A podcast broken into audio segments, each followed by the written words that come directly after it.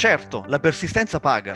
Accumulare migliaia di ore di esperienza in una certa professione può far diventare specialisti di valore, ma oggi c'è sempre più spazio per un'altra categoria di professionisti, i multipotenziali, dalle esperienze poliedriche, molteplici passioni e carriere trasversali.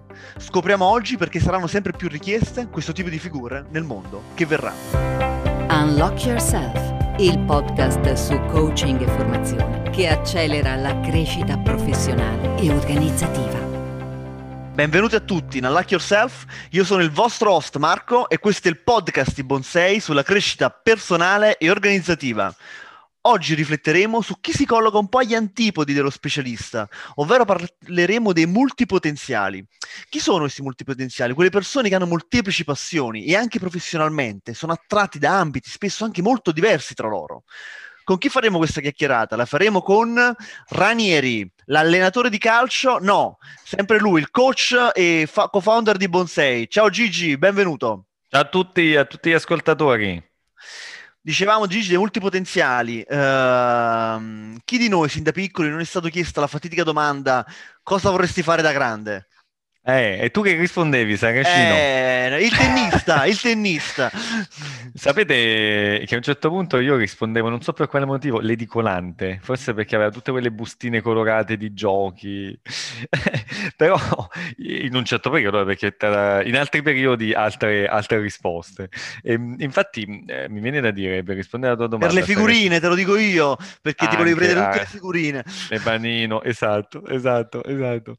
Però chi di noi eh, diciamo, non tentennava a questa domanda, perché poi spesso magari non, non, ce l'avevi subito la risposta, o magari in un determinato momento, eh, perché no, volevi fare più cose, no? Vorrei fare il pompiere, vorrei fare eh, il paracadutista, e, che ci rispondevano, no? Probabilmente, se pensiamo anche a, quelle mentalità, no? Nel Novecento, eh, probabilmente la risposta era, attenzione, eh, perché chi troppo vuole nulla stringe.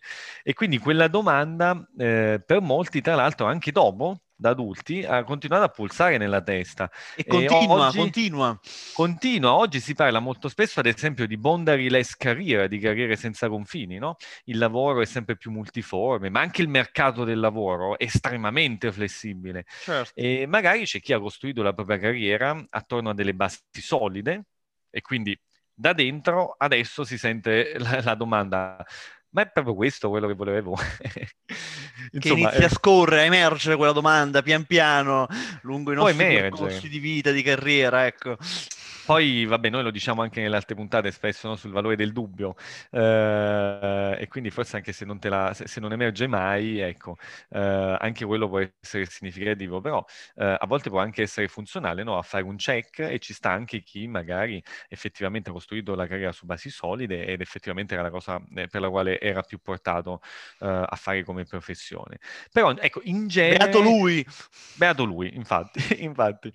In genere è come se ci avessero insegnato che eh, la vita è fatta prevalentemente, nella maggior parte dei, co- dei, casi, se non sempre, ecco, per fare una cosa sola, no? Sei ingegnere? Allora fai l'ingegnere, semplice.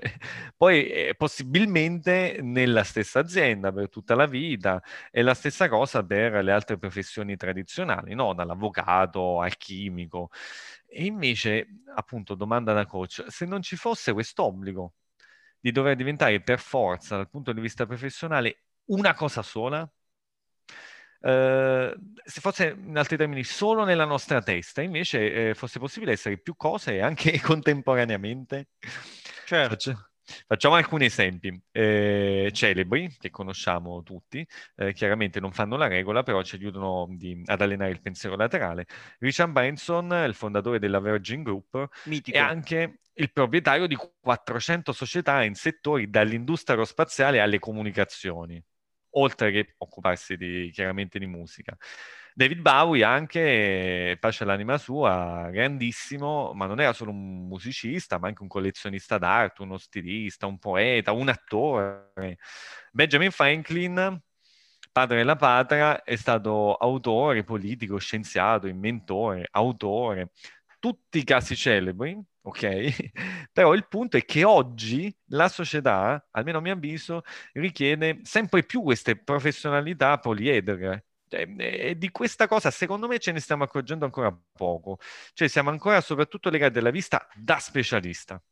Sì, è la vista che poi, un po' la vista del Novecento, sostanzialmente, cioè del Novecento, ma che poi ci ereditiamo dalla storia dell'umanità, cioè c'era, come dire, la, la, la, famosa professione, no? Io andavo in bottega e facevo quella cosa lì, me la portavo davanti per tutta la vita, no? la, il tema della staticità delle, delle, professioni è un qualcosa che ci ereditiamo da tempo e poi questa cosa effettivamente, se nel Novecento ancora retto in modo forte con tutto il tema della, diciamo, dell'industrializzazione, no? Della, quindi del, i modelli organizzativi Taylor, di Taylor, di Ford e via dicendo, dove io ero inserito verticalmente in quel ruolo e me lo portavo avanti sostanzialmente per tutta la vita, anche nei contesti organizzativi, o, oppure, oppure, salivo, diciamo, gerarchicamente, è chiaro che ora non è più così. Non è più così per tutta una serie di, una serie di elementi che stanno davvero creando, che, che, rientrano un po' nel paradigma VUCA, eh, però è chiaro che stanno cambiando notevolmente anche, anche i contesti organizzativi. Esatto, cioè nel senso ehm, che non è solo il lavoro specialistico che viene richiesto, non è solo il lavoro poliedrico che viene richiesto e sbaglieremmo se pensassimo nei termini dell'uno o dell'altro, ma sono ambedue. Ad esempio, se mi dovessi fare un'operazione a cuore aperto, chiaramente dal, al chirurgo chiederei, ma, ma, tu non è che sei un multipotenziale, no? Insomma, vorrei una persona che fosse abbastanza... Un po' verticale, diciamo. Esatto, verticale, con uno, quasi un'ossessione per la chirurgia fatta... Che non è prendi il bistro e inizi a cantare, insomma. Esatto, esatto, proprio un guru della, della chirurgia estrema, insomma, che magari anche senza alcun bisogno si sia fatto lui da solo un intervento a cuore aperto per, per dimostrare il suo valore. Però nei campi... Eh, ecco, che mh, oggi vanno, se vediamo alcuni campi proprio che sono all'avanguardia, no? Uh, come ad esempio l'intelligenza artificiale, tu lì devi avere competenze in psicologia, neuroscienza, robotica, percezione visiva, è molto alto, ma poi questo vale in molti altri campi il design, la medicina integrata, anche il nostro campo, no? la formazione. Se tu hai anche un background eh, multidimensionale, ecco, poi puoi avere, puoi avere, una serie di vantaggi come ad esempio il pensare a livello di vista d'insieme che magari mh, ecco, uno specialista puro invece lo vede solo dal proprio punto di vista.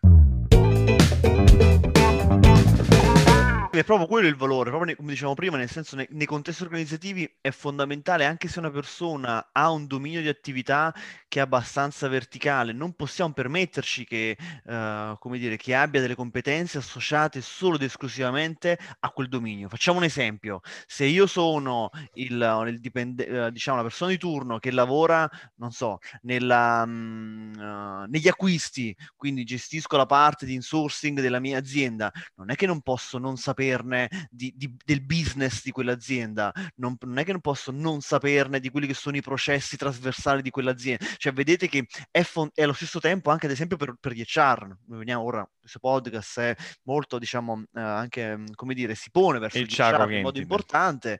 È chiaro che non possiamo più avere HR che sanno a memoria il, diciamo, tutti la contrattualistica connessa al, diciamo, al, contratti di lavoro, ma sono totalmente avulsi dal business, avulsi dal finance, avulsi dall'IT. Non possiamo più permettercelo, questo è il grande tema.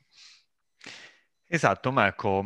Tra l'altro, aspettiamoci che le più grandi innovazioni nel futuro vengano appunto anche da multipotenziali, perché viviamo, in, come dici tu, in un mondo di business sempre più complesso, interconnesso, e questo non viene richiesto solo al manager, eh no. che per antonomasia è una figura che deve essere trasversale, quindi deve masticare di business, anche se sei HR, insomma, devi, devi, essere trasversale, ma ormai viene sempre più richiesto a tutti i livelli, no? lo spirito imprenditoriale, ad esempio, la leadership diffusa, richiamano ecco, questi, questi concetti di maggiore, mh, mm, eh, ecco, di maggiore trasversalità capacità richiesta poi ad ogni, ad ogni dipendente.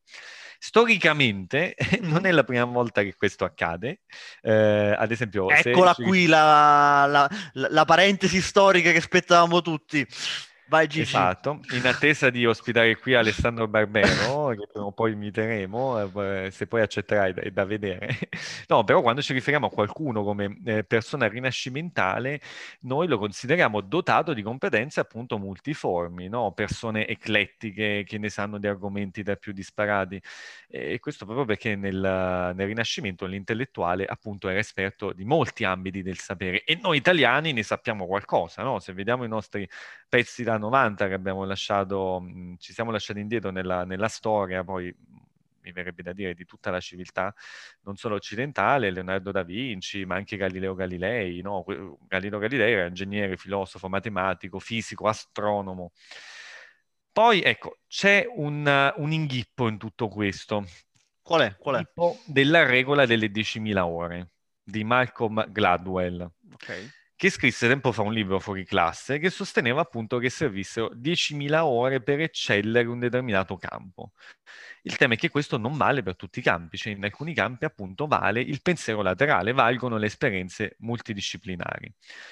Eh, nel senso, eh, dobbiamo essere eh, anche abituati a pensare in termini di ma- magari diversi ambiti di applicazione possibili in un determinato progetto. Eh, e a queste persone magari viene anche chiesto no, di apprendere estremamente velocemente cose tra di loro sconnesse, oppure di avere esperienze professionali tra di loro scollegate, eh, magari capaci di adattarsi anche in modo agile a quello che è la situazione o a collegare dei puntini tra di loro eh, distanti. Tra l'altro è anche stato dimostrato, Saracino, che i contributi creativi dipendono prevalentemente dall'ampiezza non dalla profondità delle conoscenze e delle esperienze. E su questo ne parla Adam Grant, autore di Original, che descrive appunto come nella scienza le scoperte dei premi Nobel, pensate un po', nascono prevalentemente, nella maggior parte dei casi, da persone dai molteplici interessi, eh, piuttosto che sì, da sì. genio ossessionato solo di una cosa, solo Alla fine è quello, nel senso che la creatività, se la andiamo a vedere anche da un punto di vista strettamente cognitivo, è data da interconnessioni tra nostri pattern mentali. Quindi è chiaro che noi tanto più abbiamo questi pattern mentali, questi schemi mentali, quindi tanto più abbiamo esperienze diverse, domini com- uh, di competenze differenti, riusciamo a interconnetterli tra di loro. Altrimenti se abbiamo solo un dominio tematico verticale, per quanto possiamo essere molto bravi, molto specialisti in quel tema, risulta un po' complesso essere creativi perché appunto non abbiamo elementi da interconnettere. Va bene, Gigi, tu chiaro su questo tema, un po' ne abbiamo anche già parlato, ma uh, qual è il suo what di questi concetti qui da un punto di vista organizzativo, per le organizzazioni? Certo, se c'è una correlazione, abbiamo detto, diciamo, tra molteplici interessi dell'individuo mm. e degli individui che fanno un'organizzazione e poi l'innovazione, e, insomma, a mio avviso le organizzazioni ne devono tener conto di questa, eh, di questa, mm, di eh questa correlazione, soprattutto quando si interrogano su che tipo di materiale umano ecco, io voglio all'interno del, della mia organizzazione. Eh, quindi se c'è una relazione tra multipotenziale e innovazione, eh, ne devo tener conto e però poi da azienda posso anche diciamo, avere difficoltà ad accogliere multipotenziali in dei rapporti di dipendenza. E quindi eh, ti, e lì formulo la domanda. la complessità. E lì esatto il cavolo saracino perché secondo me la domanda è ma io azienda ammesso che mi serva come faccio poi a attrarre e trattenere questi multipotenziali a me verrebbe da dire, io il meglio che gli posso offrire poi una learning organization, cioè un luogo dove si genera apprendimento continuo, fatto di percorsi trasversali che poi offrono anche quella varietà che in genere il multipotenziale cerca. Ehm, tra l'altro poi spesso sono anche multipotenziali stessi in, in, azienda, dopo aver fatto esperienza in un certo ruolo, aver dimostrato le proprie capacità, che cercano di convincere i propri manager ad allargare le proprie responsabilità, a fare qualcos'altro, a cambiare ruolo. Immaginate qui il senso di perdita no? che poi il manager può provare quando rischia di allontanarsi da un suo collaboratore che magari considera particolarmente valido, no? un dramma. Certo.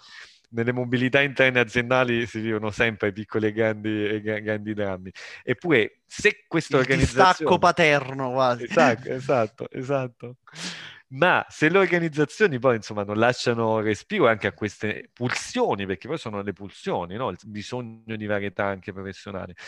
Quindi eh, se non lasciano respiro a queste pulsioni a cambiamento nei multipotenziali, secondo me è molto probabile che poi si ritrovano nel tempo eh, con una forza lavoro che ne ha pochi di multipotenziali dentro. Ecco.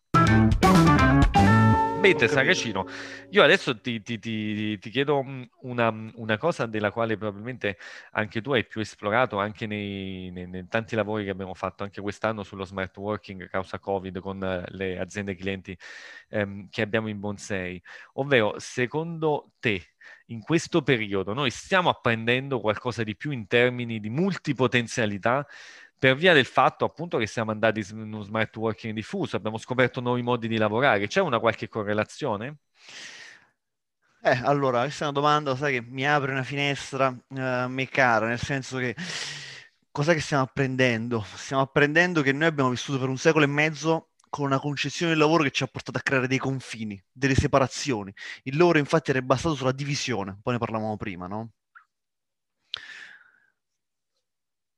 E quindi um, rispetto a questo, uh, tu giustamente potresti dire, sì Marco, cosa intendi? Uh, intendo che prima delle rivoluzioni industriali che hanno un po' condotto l'umanità a dirigersi in massa verso un posto di lavoro, quindi verso le città, verso, quindi, come dire, c'è stato un movimento nella storia dove a un certo punto tutti quanti andavano in un unico posto, quindi verso le organizzazioni. Ma forse stai dicendo andavano in un unico posto, in un'unica città, in un'unica azienda, con un'unica professione con un unico, poi dopo è chiaro che c'erano, come dire, del, delle suddivisioni all'interno dell'organizzazione, però la grande differenza è che a un certo punto nella storia dell'umanità tutti quanti abbiamo iniziato a spostarci da un punto A a un punto B e per moltissimi il punto B era quello comune perché era quello organizzativo, non è sempre stato così.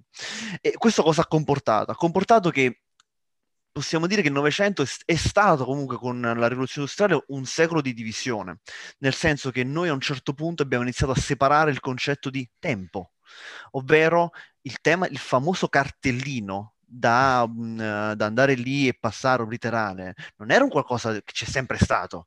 E quello, come dire, div- per l'uomo però significa una divisione di tempo, cioè un tempo di non lavoro e un tempo di lavoro. Non è sempre stato così nettamente quella divisione allo stesso tempo um, una divisione da un punto di vista spaziale, ovvero il fatto che io mi debba sve- svegliare, mi sveglio a casa, a un certo punto vado, mi sposto dal punto A al punto B, dove il punto B è l'azienda, eh, quella è una divisione spaziale. Noi abbiamo vissuto, l'umanità ha vissuto invece eh, prevalentemente, dove io mi alzavo la mattina, nella mia casa e quant'altro, e iniziavo a lavorare, prevalentemente la terra, allevamento e via dicendo, e quindi non c'era una divisione spaziale. Bottega. Il lavoro non mi comportava una divisione spaziale, casa e bottega, no? Quindi avevo fatto lì, fattoria e terra o casa e bottega, non, non, c'era questa separazione non tra... C'era. Quindi noi vediamo il tempo, non c'era una divisione temporale, non c'era una divisione spaziale e per certi aspetti ancora di più non c'era una divisione relazionale, nel senso che prima eh, io nella mia bottega non è che lavoravo con uh, il ragazzo dell'altra parte del mondo che era venuto lì a fare un MBA e quindi me lo trovavo nella bottega. E, no, io lavoravo con uh, i miei familiari, il cugino, uh, la moglie, il figlio e via dicendo. E quindi, come dire, era, tu, era la dimensione relazionale era, era la stessa sia nel contesto del non lavoro sia nel contesto del lavoro. Okay. E poi quindi c'è stata una netta separazione. Con l'organizzazione, con la rivoluzione industriale abbiamo avuto questa grande separazione, che è stata una separazione appunto spaziale, temporale e relazionale, che per certi aspetti, possiamo assolutamente dirlo, ha comportato anche una, una, una divisione, diciamo, proprio individuale, nel senso che c'era un io, un me lavorativo e un, un io non lavorativo. No? Pensate a tutto il tema, diciamo, eh, ora vado al lavoro, quindi devo, è come se dovessi quasi, tra virgolette, vestire un abito lavorativo che non, è, che non era solo semplicemente, come dire, la giacca e cravatta o la tuta di turno, ma era semplicemente anche proprio un abito di, di valori, di modi di fare, di approcci e quant'altro. Quindi proprio per una separazione quasi, possiamo dire, proprio personale ok? Degli individui. E questo Quindi è stato mi, un mi, mi sembra di capire, proprio eh, che poi era anche vero e proprio il, l'abito, insomma. Certo. però è come se ci si appropriava di un ruolo um, specifico che addirittura sedimentava sulla tua identità, ma tu eri quello, no? Tu eri l'operaio in Fiat, tu eri il direttore, che ne so, risorse umane di quell'azienda sindacalizzata, eh, però tu eri quella cosa quando lavoravi ed eri solo quella perché poi c'erano ruoli anche molto ben definiti. Sì, cioè, da una parte, come dire, l'identità professionale era molto vicina all'identità personale, un po' gli esempi che hai riportato. E uh, dall'altra questa grandissima separazione di questi, questi, tre contesti ha sicuramente comportato anche un, una, una, separazione proprio da un punto di vista di approccio al, alla vita. Okay? Il tema dell'alienazione marxista, insomma, che ci portiamo dietro, che io lì mi disconnetto e sono, entro nella macchina, è chiaro che deriva da lì in termini proprio di, di approccio. E quindi cos'è stato il grande cambiamento invece che ha comportato lo smart working, che ha comportato, per carità, no? che sta comportando, anzi che sta iniziando a comportare? Perché siamo solo, a mio avviso solo all'inizio, siamo pre- neanche nel, siamo nell'anticamera ad oggi come, come, dello smart working, proprio come umanità, no? come, uh, da un punto di vista proprio di approccio al lavoro. Sta comportando invece una di nuovo una sorta di, come dire, eh, stiamo, queste divisioni si stanno iniziando invece di nuovo ad avvicinare, nel senso il tema del remote working, quindi dove io non ho più uno spazio, lo spazio di lavoro, lo spazio di, di vita personale si iniziano di nuovo ad unire, il tema diciamo della divisione relazionale, dove io lavoro, però sono in un contesti, uh, semmai anche con remote working, con familiari e quant'altro, e quindi non vi è più questa forte divisione, diciamo, no? Il lavoro non comporta una divisione relazionale, allo stesso tempo anche temporale, poi, chiaramente con tutti anche gli, aspetti da gestire eh, rispetto a questo. E, non c'è più un tempo di lavoro e un tempo di non lavoro con lo smart working, quindi questo poi è uno dei, diciamo, dei, uh, come dicevo prima, insomma, degli elementi delicati a gestire, però il, punto, l'elemento positivo è che non abbiamo più questa divisione forte. Quindi, quindi, diciamo, stai dicendo lo smart working in ogni caso rispetto alla divisione forte dell'epoca, diciamo poi smart working anche poi Covid, è che ha reintrodotto un po' una multidimensionalità anche nel lavoro di ciascuno di noi. Eh e sì. quindi taluni multipotenziali potrebbero insomma ehm, eh, comunque considerarla come un aspetto un po' che tira la coperta per una volta nella storia verso verso, la loro direzione. Ecco. Esatto, perciò che, che, tu sia riconosciuto nel profilo del multipotenziale o magari ne conosci qualcuno, sei chiamato a motivarli nelle organizzazioni dove lavori. Quindi forza, coraggio, perché questo è un po' il, il trend che si, sta, che si, sta, attivando. Quindi do, mi viene da dire abbracciamo, quasi accogliamo questa nuova specie dell'umanità, del multipotenziale che possa dar vita, insomma, al futuro professionale del, diciamo, del, dei contesti organizzativi sostanzialmente. Bene, bene. Luigi, grazie di questa chiacchierata. Siamo giunti un po' al termine di questa puntata. Saracino, suggerisco solo il libro ah, mh, famoso sì, certo. poi sui multipotenziali, che è quello di Emily Wapkin, Diventa chi sei. Ok, ok, ottimo. E quindi vi salutiamo con questo libro. Come sempre, fateci sapere, scriveteci, troverete nella descrizione nei nostri riferimenti. Uh, diteci cosa ne pensate di questa puntata, del podcast Unlock Yourself complessivamente e proponeteci anche temi nuovi da, da affrontare. Come vi dicevo, trovate tutti i nostri riferimenti nella descrizione del podcast. Grazie per l'ascolto. Non dimenticate di iscrivervi a questo podcast e di valutare e condividere il podcast con colleghi e con colleghi e amici, ovviamente. Buona multipotenzialità e alla prossima puntata. Ciao a tutti!